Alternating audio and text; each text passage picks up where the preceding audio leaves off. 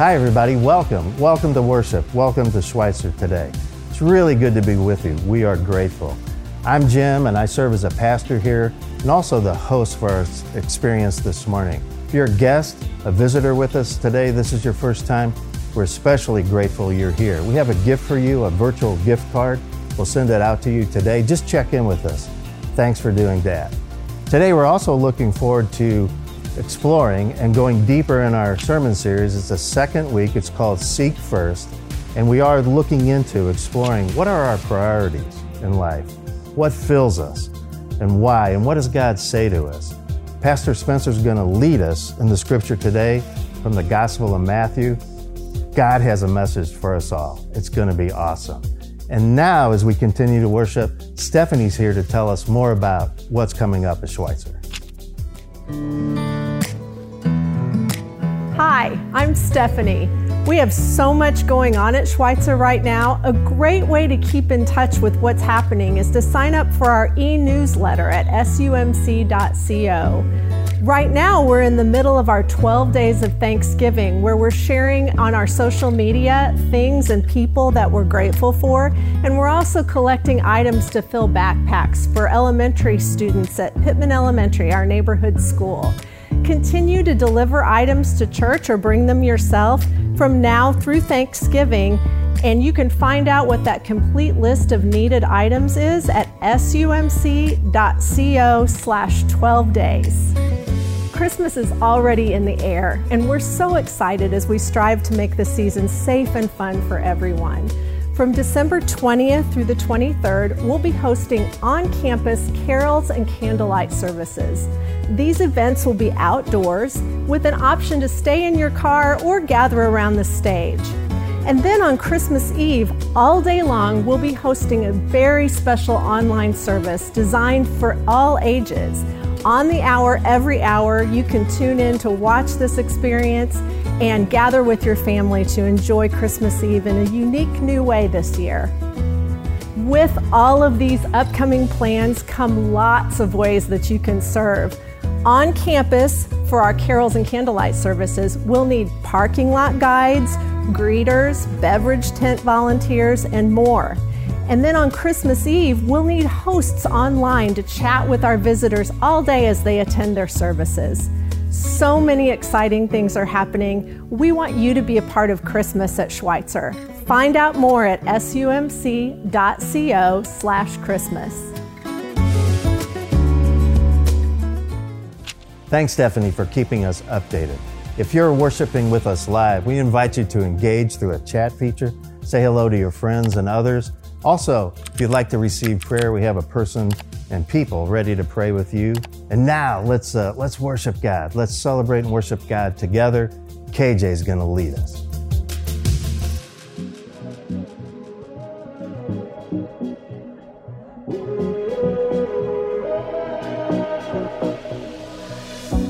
When night has fallen, when fear is calm, still you're calling me.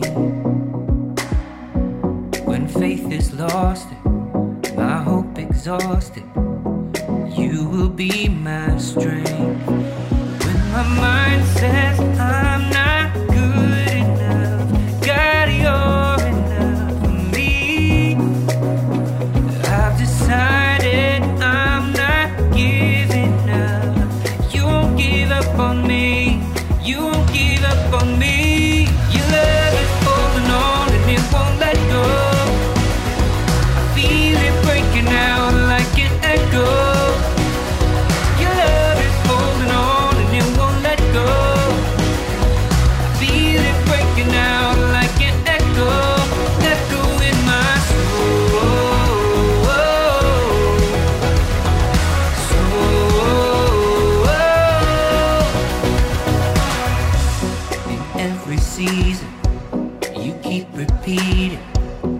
Promises to me. Oh, now there's no stopping where you have started till it is complete. When my mind says I'm not good enough, God, you're enough for me. Yeah, I've decided I'm not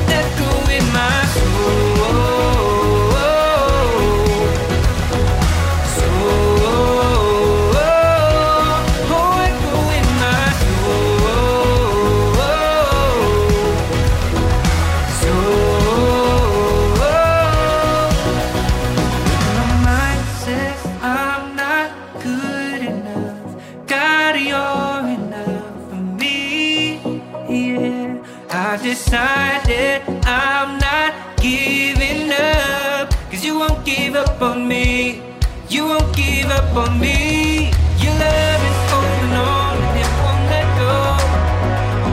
I feel it breaking out like an echo. Your love is holding on and it won't let go. Now I feel it breaking out, breaking out. Hey, your love is holding on and it won't let go. I feel it breaking out like an echo.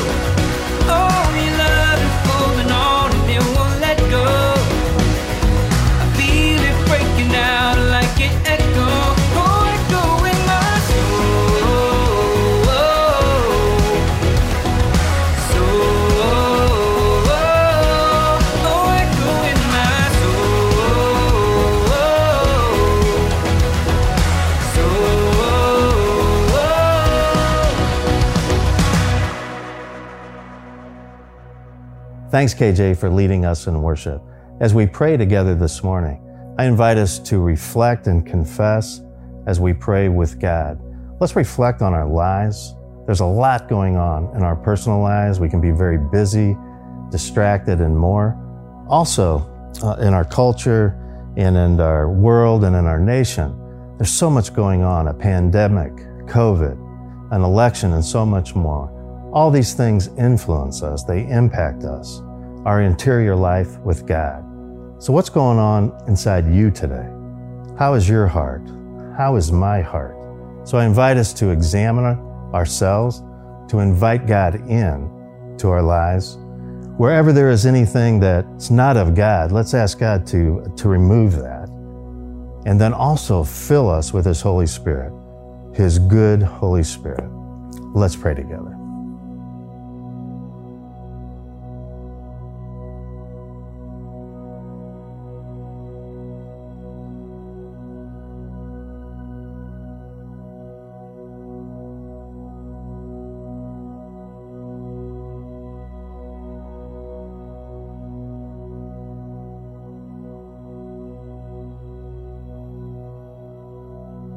Holy God and kind Father, we thank you for the gift of this day. We thank you that you seek us. Come, Holy Spirit, come and fill us. Have your way with us. We pray. We pray for your love and joy and peace and patience and kindness, your gentleness and goodness, faithfulness and self-control. Holy Spirit,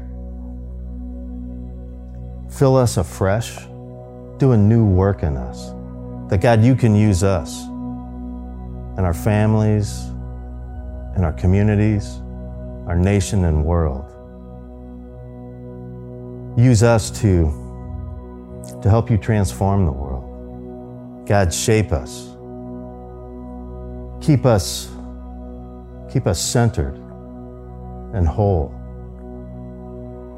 And again, remove from us that anything that does not glorify you, and help you create the good and beautiful world you so seek. So on this day, God, we are grateful. We are grateful for your love and care. And now let's pray together the prayer the Lord taught us long ago. Let's pray with boldness and confidence in saying, Our Father, who art in heaven, hallowed be thy name. Thy kingdom come, thy will be done, on earth as it is in heaven. Give us this day our daily bread, and forgive us our trespasses, as we forgive those who trespass against us. And lead us not into temptation, but deliver us from evil. For thine is the kingdom, and the power, and the glory forever. Amen.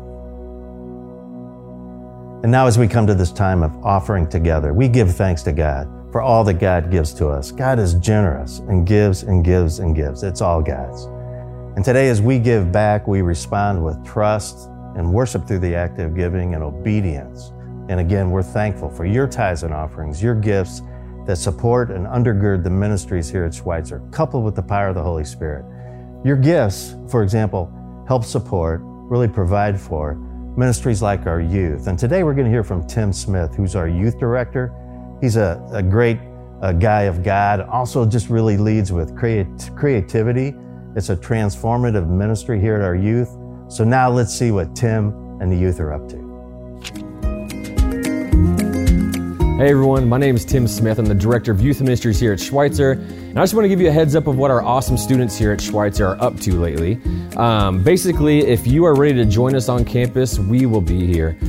We've got Sunday morning, Sunday school started back up on Sunday mornings at 10 a.m. up in the youth area. We've got Wednesday night youth ministry started back up on the first and third Wednesdays of November and December.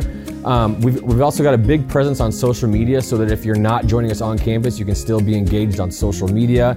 And with that in mind, if you want to learn more about us or you want to find out more information about our youth ministry, you can check us out on our Facebook page as well. We'd love to interact with you through that, and we can't wait to see you guys around. Thanks, Tim. Thanks for letting us know what the youth are up to. We really appreciate your leadership and your ministry. God is doing amazing things through you and the youth. You and I can continue to give by going to sumc.co/give. Thanks for doing that. And now we're excited as Marsha Menken leads us in worship.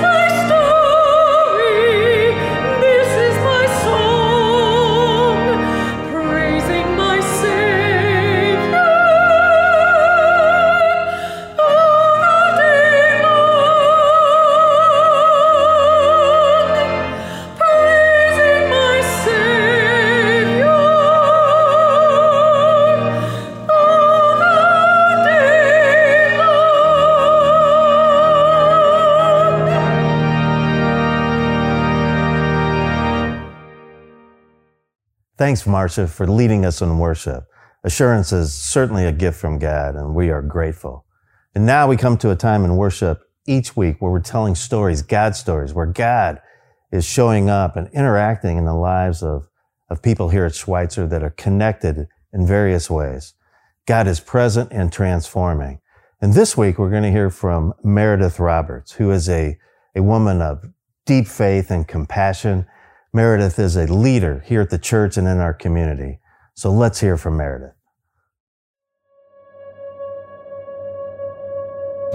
My husband Matt and I have been coming to Schweitzer for pretty close to 19 years now.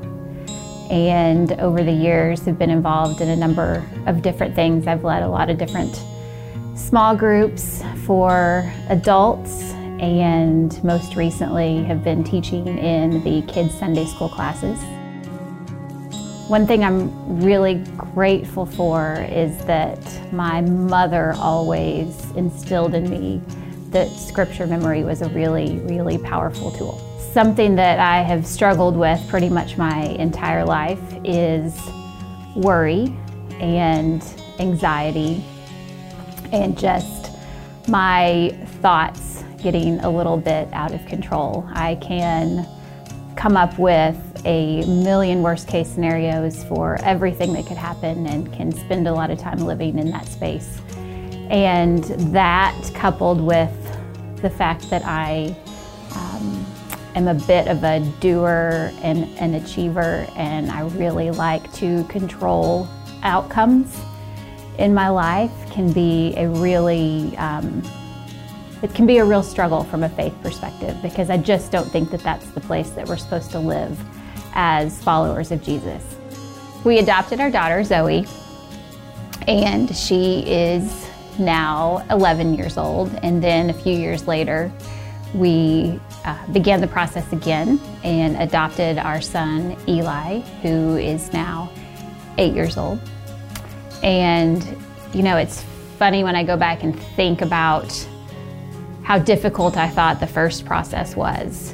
And then when Zoe got home, and I felt like, you know, I was back in control and I could tidy everything up again. And then when we started the process with Eli, things were much more difficult and much messier. And the worries and the unknowns and the uncertainty greater than anything we had been through in our previous experience. In Philippians 4, there's a passage there where it talks about worry. And in the Message version of that, it talks specifically about turning your worries into prayers. And I find that has been a really powerful and practical tool for me, because it's something that I can do when I begin to feel really consumed by anxiety.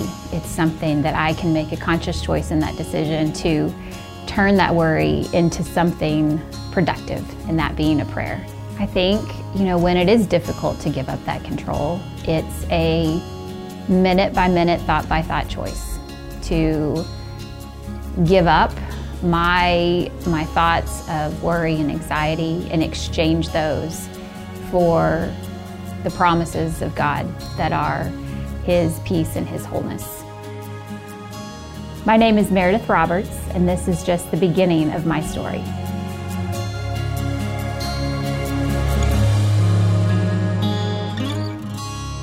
Well, friends, welcome this morning. I want to say thank you to Meredith for sharing her story with us. I love hearing these different ways that God is at work in our church. So thank you, Meredith, for sharing your story with us. These 52 stories, we're hearing 52 different people tell us about how God is at work in their lives, people who are connected to Schweitzer. I love it. Today, this is going to be part 2 of our series called Seek First. Jesus says in Matthew chapter 6, verse 33, "Seek first His kingdom and His righteousness," God's kingdom and God's righteousness, "and all these things will be given to you as well." If you put God's kingdom first in your life and let everything else revolve around that, Jesus says the promise is that God's going to take care of everything else. So we seek first, to put Him first. We're talking in a series about what are we chasing after, what has first place in our life, what is our priority in life, what is it that we are going to live for, and what is our life going to be about. Now, this great line about seeking God's kingdom first doesn't just come out of the blue when Jesus says this. He says this as part of a larger sermon. It's called the Sermon on the Mount, Matthew chapter 5, 6, and 7. It's 3 chapters. It's actually the longest recorded sermon that we have of Jesus. If you've never read it, you should go read it today. It's incredible, Matthew 5, 6, and 7. And really in the middle of this sermon, he's got this little section of the sermon where he talks about what comes first in life. And he wraps that section up with that incredible line, seek first God's kingdom and his righteousness, and all these things will be given to you as well. And so what we're doing in the series is we're spending 3 weeks as we talk about what comes first by looking at why did Jesus say this great line? What led him to say this? Because that's how he ends this section. So we're just reading this section, adding a little bit as we go each week so that we can see what is it that Jesus teaches us about seeking God's kingdom first, about chasing after God's kingdom first and foremost. And so he starts this section off, Matthew 6, verse 19. This is what we read last week. We're going to read a little bit again and then move into some more of this this week. And so here's what Jesus says to start off this section, Matthew 6, verse 19.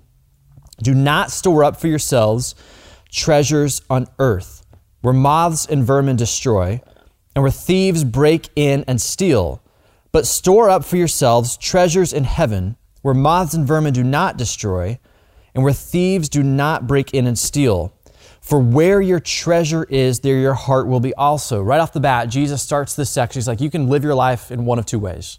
You can build a treasure in heaven kind of life, one where God is at the center of your life, one where he is the reason why you make decisions and he is the one who guides you and leads you in your life. Or you could build a treasure on earth kind of life. One that's about yourself and it's about living for right now and it's about living for all of the things that you can see and forgetting about how you were created for an eternal relationship with God. Like you can do one or the other. And this really comes down to our hearts about what kind of life are we living on the inside. Your treasure is there, your heart will be also. This is about our ambitions and our goals and our character and who we are on the inside. He goes on, we're going to drill down on this a little bit more and that's what we read last week. Here's some more that we're going to drill down on. Here's what he says next, verse 22. The eye is the lamp of the body. If your eyes are healthy, your whole body will be full of light. But if your eyes are unhealthy, your whole body will be full of darkness. If then the light within you is darkness, how great is that darkness? Now talk about a left turn. You're like, I thought we were talking about priorities. And here we are talking about eyes and lamps and our bodies being healthy. What in the world is this talking about? Except that's actually what Jesus is exactly talking about is priority. What is it that comes first in our life? He's just using a first century Jewish idiom to describe this. You know what an idiom is? Idiom is a figurative way that you sometimes describe something where you're not speaking literally, you're just kind of describing something figuratively. For instance, we might say this is an idiom, it's raining cats and dogs. Now we don't literally mean that it's raining cats and dogs, but if you didn't know what that saying meant, you'd be like, holy cow, watch out, there's cats and dogs coming from the sky. It's not literally though what it means. In the same way, it's not literally meaning that if your eyes are healthy, your whole body is healthy. It's not literally meaning that the eye is the lamp of the body, but Jesus is describing something deeper here in this figurative way. In fact, this word healthy could also be translated from the original Greek as not just healthy, but also as singular or sincere. It could be translated as what you're focused on. That's kind of the idea here is if your eyes have a singular focus, your whole body's going to be healthy. Your whole life is going to be healthy. We might say it like this, if your eyes are focused on the prize, then your whole life is going to be healthy. That's the idea here. Your whole life is going to come together if you have your eyes on the right prize. In the same way, if your eyes are not focused and you're chasing after lots of different things, then your whole life is going to be unhealthy. It's going to be disorganized. It's going to be chaotic and it's not going to come together. So it's like focus your life in the right direction. Singular focus. That's the idea here. He goes on. He's going to drill down on this some more. He says, no one can serve two masters, which is obvious because if you're going to have a single focus in your life, you cannot serve two masters. He says, either you will hate the one and love the other, or you'll be devoted to the one and despise the other. And then just to get very blunt, Jesus says you cannot serve both God and money. You cannot serve both God and money. Now, the Greek for money there is the word mammon.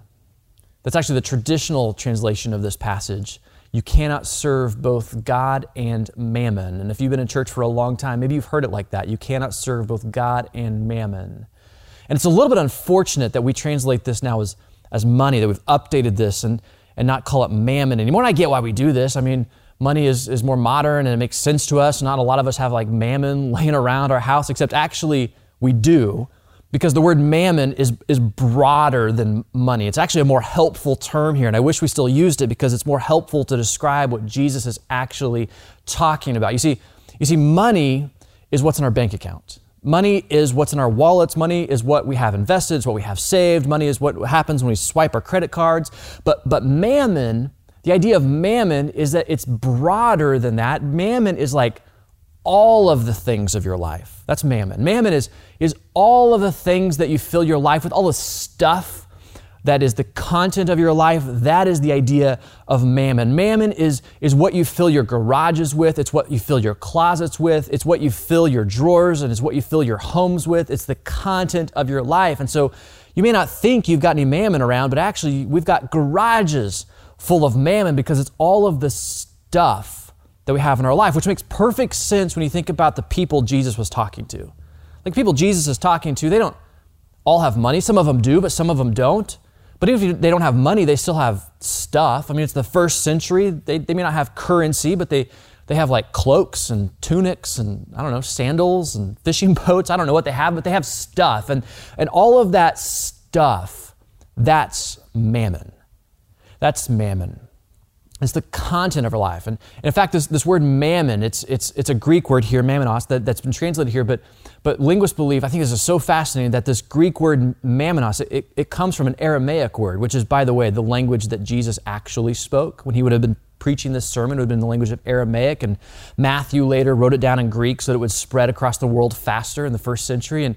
But the Aramaic word for mammon has a literal meaning that is this. It's that which you trust. Mammon is the stuff of your life that you put your trust in. It's the stuff of your life that you look to provide you purpose and meaning, direction. It's the stuff of your life that you look to take care of you. That's the idea of mammon. So it makes perfect sense that Jesus would say you cannot trust, you cannot serve both God and mammon, because you cannot trust both. Either you are going to trust God with your life, or you are going to trust all of the stuff that you have in your life. You're going to look at all the stuff that you have, and that's where your trust is going to be. Now, of course, there is a biblical word to describe when we put our trust in something other than God. It's a biblical word. You see it really throughout the scripture. Biblical word for describing when we put our trust in something other than God. And that biblical word is idolatry. And I know that's a big word to throw down here, idolatry, because if you're like me, you hear this word idolatry and you think to yourself, that's not something I really struggle with, idolatry. I don't think I have any statues in my life that I bow down to. And then that's kind of how I think when I hear this word idolatry used, is that I don't really struggle with that too much. But then I think about what Jesus is talking about here, and how he's really talking about our hearts, and he's really talking about what we trust in. And if idolatry are all of the things in our life that we trust in other than God, well, then that's a different question. See, when I think about idolatry, I think about statues and idols and things like that. I think about how when I was in seminary, I took this course in Malaysia, which is in Southeast Asia. And I was there the very first day. We were studying Christianity as a minority culture, because in Malaysia, there were very, very few followers of Christ. And so we were studying Christianity as a minority culture. And I went out, my very first day I was there, and I went out really, really early in the morning to get some coffee because I couldn't sleep. And I found this coffee vendor, and I ordered coffee. There's language barrier, so I'm pointing at the place to try to get coffee. And when you order coffee, you expect it to come in like a paper cup with a sleeve or maybe styrofoam. And the coffee guy, he hands me my coffee, which is in like a Ziploc. It's like a baggie, and it's got a straw out of it. And this is not iced coffee. This is hot coffee coming to me in a Ziploc plastic bag, and he hands it to me, and I'm like, I don't want that. I don't know what that is. I don't want that at all. He hands it to me, and I'm like fighting it. And finally, we kind of go back and forth, just like pointing and not pointing. And I finally take it, and I'm going back to where we're sleeping, and I'm taking this bag of coffee with me, and I'm sipping it as I go out of the Ziploc bag, and I see this family. And so the husband and a wife and a couple kids, and it's early in the morning, crack of dawn, and they're burning something in front of this. Looks like a really ornate dollhouse. And I'm like, this is really strange. I don't know what they're doing. I finally get back to my group, and I'm like, guys, I got some weird things to tell you. First of all, look at this coffee. Second of all, like, this family, they were burning this thing. I don't know what they were doing. And later I found out what they were doing was they were burning this offering to a to a statue, a god of some sort, so that their relatives who are dead would have a better life in the afterlife. Like, so when I think of idolatry, like that's the thing I think about. And when I think about it, it's like, yeah, I don't struggle with that kind of thing. But what Jesus is talking about is not just statues and idols. He's talking about what happens in our hearts. It's about the things that we trust in. Like, what are the things in my life that I trust in other than God? That is idolatry. It's not just what I think about and my brain goes to when I hear idolatry. It's also all of the things in my life that I trust in, all of the mammon of my life that I put my trust in other than God. Author Tim Keller, pastor, author, he wrote this great book called Counterfeit Gods about modern idolatry. He has this great way of describing what this looks like in real life. And I want to read this to you because I think it's so insightful to describe what this kind of looks like. So here's what he writes. He says, "We may not physically kneel for the statue of Aphrodite," right? I don't have any statues in my life I kneel to. That's not idolatry. He goes on and he says, but many young women today are driven into depression and eating disorders by an obsessive concern over their body image. That's idolatry. He goes on, he says, "We may not actually burn incense to Artemis, but when money and career are raised to cosmic proportions, we perform a kind of child sacrifice, neglecting family and community to achieve a higher place in business and gain more wealth and prestige." He finally says this, he says, "A counterfeit god or an idol is anything so central and essential to your life that should you lose it, your life would hardly feel worth living."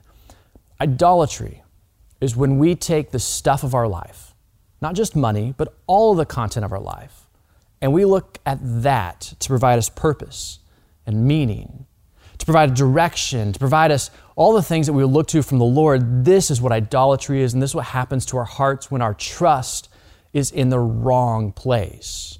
And so in this series, what I want to do is I want to offer some practical tools for us because I want to give a way for us to live in a different kind of way, because the truth is that your life, you're always going to have stuff in it.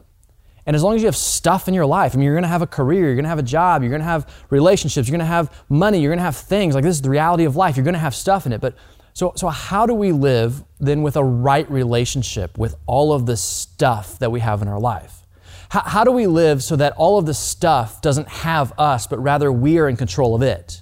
How do we live so that even though we may have stuff in our life, we're not looking to that stuff to provide us fulfillment and purpose and meaning and trust to take care of us? Like, how do we have a right relationship with that? So I want to get practical here. I want to give us a way of thinking about how it is that we can live with a right relationship with all of the things we have in our life. And to do this, I want to think about another biblical word. Because if the biblical word of having the wrong relationship with our stuff is idolatry, when we look to that stuff to provide for us, well, the biblical word to describe a right relationship with all of the stuff, the mammon of our life, is this word. It's stewardship. Stewardship is the right relationship that we have with all of the stuff in our life. Jesus talked about idolatry a lot. He also talked about stewardship a lot. In Matthew 25, he tells this famous story about stewardship. I want to read to you here because it's so insightful as you think about the right relationship that we have with all of our stuff. And here's what he says. This is Matthew 25, starting in verse 14. He describes the kingdom of heaven. He says, "The kingdom of heaven will be like a man going on a journey.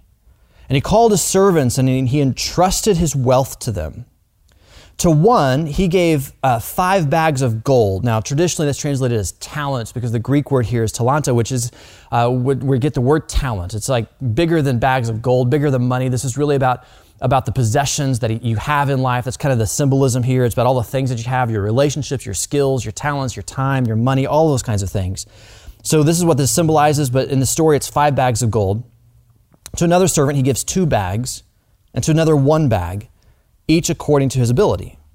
Then he went on his journey, and the man who had received 5 bags of gold went at once and put his money to work, gaining 5 bags more. So also the one with 2 bags of gold gained 2 more. But the man who had received 1 bag went off, dug a hole in the ground, and hid his master's money, which has always grabbed my attention. Like, what is he thinking? And how does he come to that conclusion? Like, did he walk away that day burying that black gold in the sand and like, man, today I nailed it. I My boss is going to be so proud of me. I crushed it today. Is that what he's thinking? Like, how in the world does he come to this conclusion that this is the right thing to do, is to go bury this bag of gold in the ground? Well, verse 19 says, after a long time, the master of those servants returned and settled accounts with them. The man who received 5 bags of gold brought the other 5. Master, he said, you entrusted me with 5 bags of gold. See, I have gained 5 more. His master replied, well done, good and faithful servant. You have been faithful with a few things. I will put you in charge of many things. Come and share your master's happiness. And I imagine at this point, the guy who had dug the hole in the ground saw all this happen. The come share your master's happiness. Well done, good and faithful servant. Here's 10 bags of gold. He's like, uh-oh, that's not at all what happened to me. Uh-oh, this is not going to go well. Here's, keep reading, verse 22. The man with 2 bags of gold, he also came. Master, he said, you entrusted me with 2 bags of gold. See, I've gained 2 more. His master replied, well done, good and faithful servant. You have been faithful with a few things. I'll put you in charge of many things. Come share in your master's happiness. And then the man who had received 1 bag of gold came, and I imagine that he came very slowly. I imagine he kind of shuffled his feet. Maybe he had his hands in his pocket. He's looking down. There's no eye contact going on as he comes forward with his 1 dirty bag of gold. He's brushing the bag off, and he comes forward and he says, Master, he said, I know that you're a hard man, harvesting when you're not sown and gathering when you're not scattered seed. In other words, I know you've got high expectations. He says, so I was afraid, which is a clue here. You always make bad decisions when you're afraid, but that's another sermon. So I went out and I hid your gold in the ground. So I got some good news, Master. It's here still. I didn't lose it. See, here's what belongs to you. Good news, right? Well, his master replied, you, listen to this, wicked, lazy servant. So you knew that I harvested where I have not sown and gathered where I have not scattered seed. Well, then you should have put my money on deposit with the bankers. You should have done something with this. So when I returned, I would have received it back with interest. So take the bag of gold from him and give to the one who has 10 bags, because he's trustworthy. For whoever has will be given more, and they'll have an abundance. Whoever does not have, even what they have will be taken from them, and throw that worthless servant outside into the darkness, where there will be weeping and gnashing of teeth. Now, full disclosure, I don't really know what weeping and gnashing of teeth is, but it doesn't sound good. It doesn't sound good. This is an incredible story where Jesus teaches us about 2 very important things about stewardship that I want you to catch. First, what Jesus is teaching us here is that stewardship is recognizing that everything we have in life is actually God's. I'm going to say it again.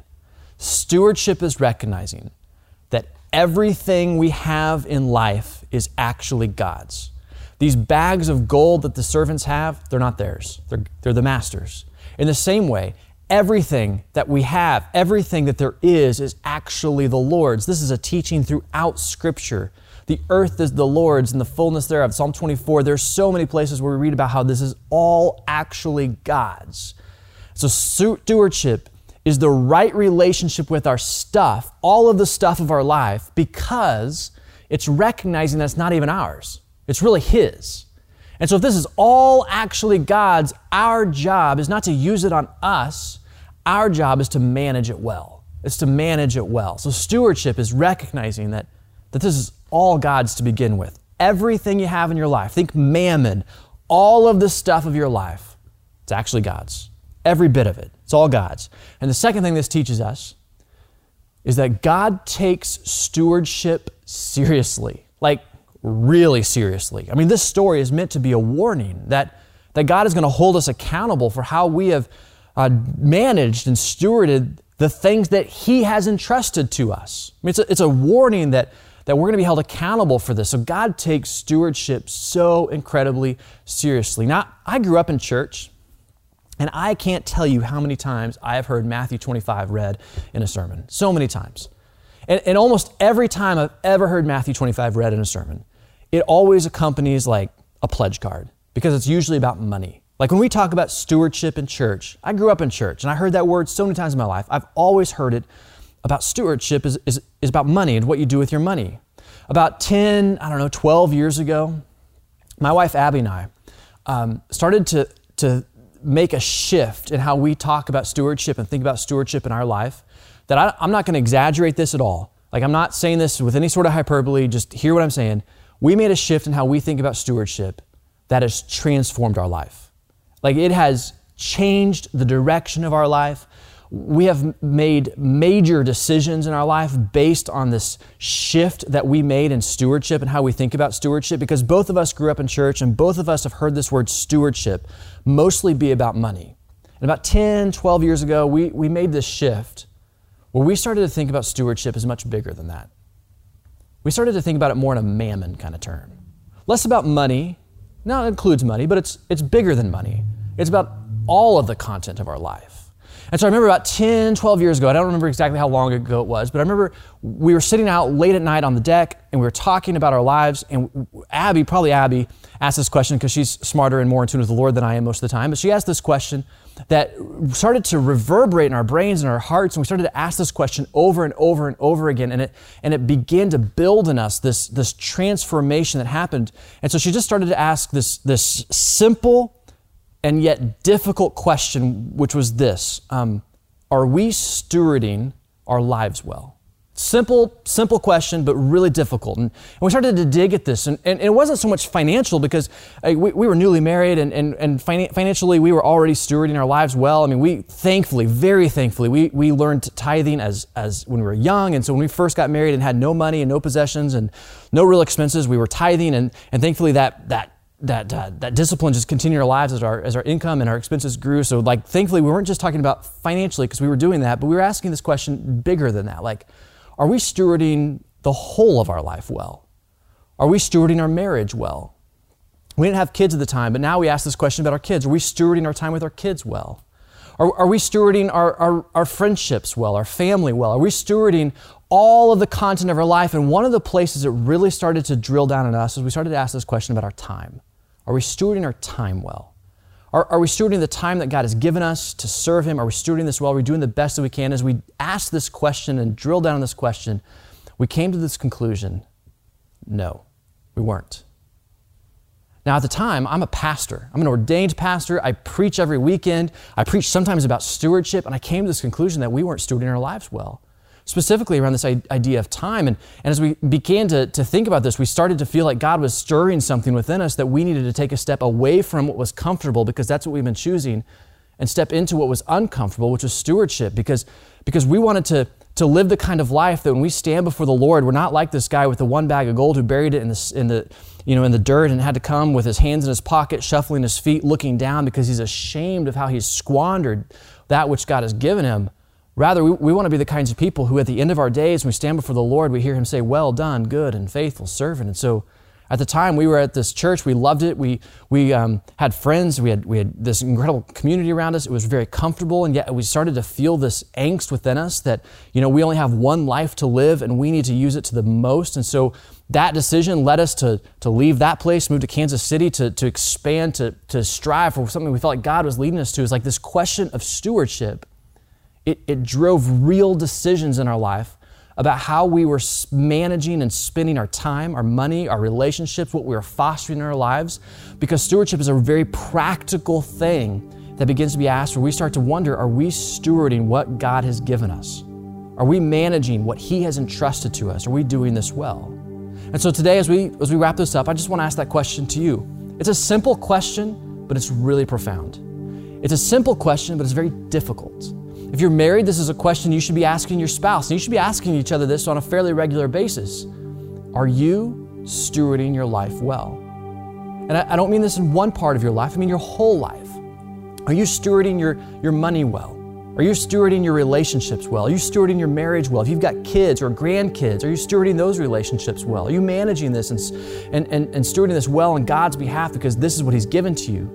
What about your time that you have? You only have one life to live. Are you stewarding this well? And when you stand before the Lord at the end of your days, are you going to hear Him say, "Well done, good and faithful servant"? Or is it going to be more like you're hanging out in the back, looking down, shuffling your feet because you know you spent your life on yourself instead of God's purposes for you? This is the question of stewardship. It's difficult and yet simple at the exact same time. Are you stewarding your life well? You see, Stewardship is the right relationship that we have with our stuff because we're recognizing this is all God's to begin with. Therefore, I'm going to serve God and not my stuff. I'm going to put Him first and foremost in all of the areas of my life, including all of the content that I have in my life, because I'm going to seek first His kingdom. Let's pray together. And so, Father, I thank You that today You call us to a life of purpose and meaning. This is what we find in You. This is what we have in You. And we want to live to the fullest in You because You love us. You've called us Your son, Your daughter. You've given us Your son that we might have life in You. And so now we want to look at all of our life. The simple yet difficult question to ask ourselves, are we stewarding our lives well?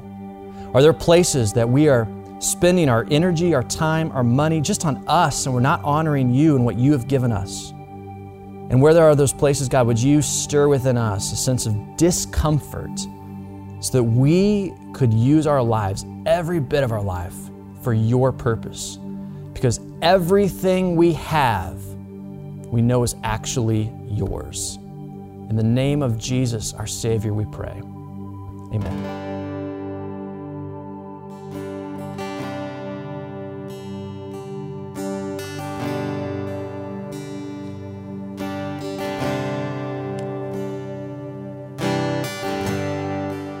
Worthy of every song we could ever sing, worthy of all the praise we could ever bring, worthy of every breath we could ever breathe. We live for You.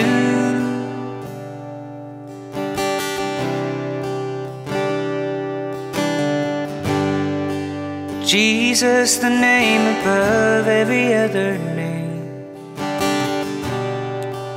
Jesus, the only one who could ever save. Worthy of every breath we could ever breathe. We live for You. We live for You.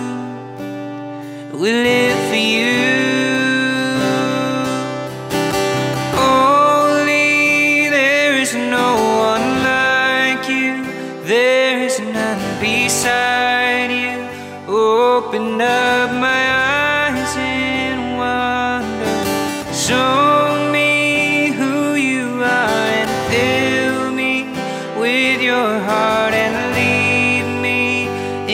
You, open up my eyes and wonder.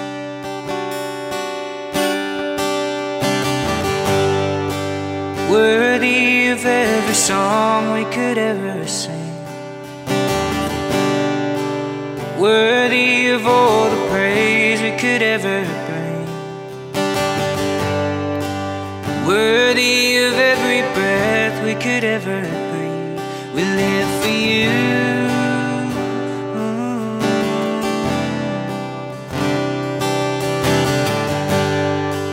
You. Jesus, the name above every other name. Jesus, the only one could ever save. Yeah. Worthy of every breath we could ever breathe. We live for You, yeah, we live for You.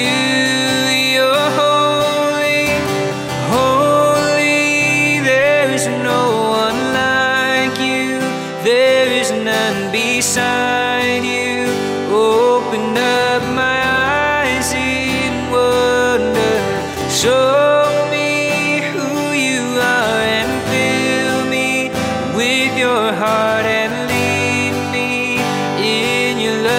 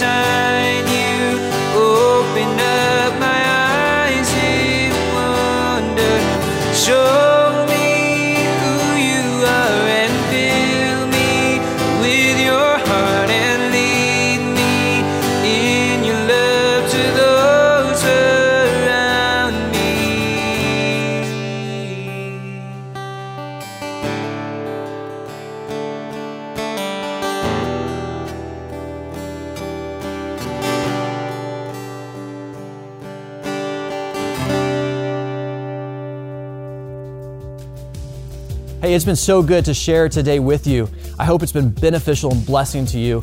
I want to say thank you to those who helped make this happen, for Jim and KJ, for Stephanie, for Marsha, for sharing your gifts and leadership, for Meredith, for sharing your story with us today. It makes a difference. Thank you so much. If this has been helpful for you, I want to encourage you, who could you share this with today to encourage someone else to put God's kingdom first? Let's share the good news of what God is doing through us at Schweitzer, as we want to include more and more people in this. And one of the best ways to do it is by sharing this content through social media, through texting, through email. Such an easy way to do this. So who could you share this with today to include and invite to come along with you? I can't wait to share part 3 with you next Sunday. Have a great week.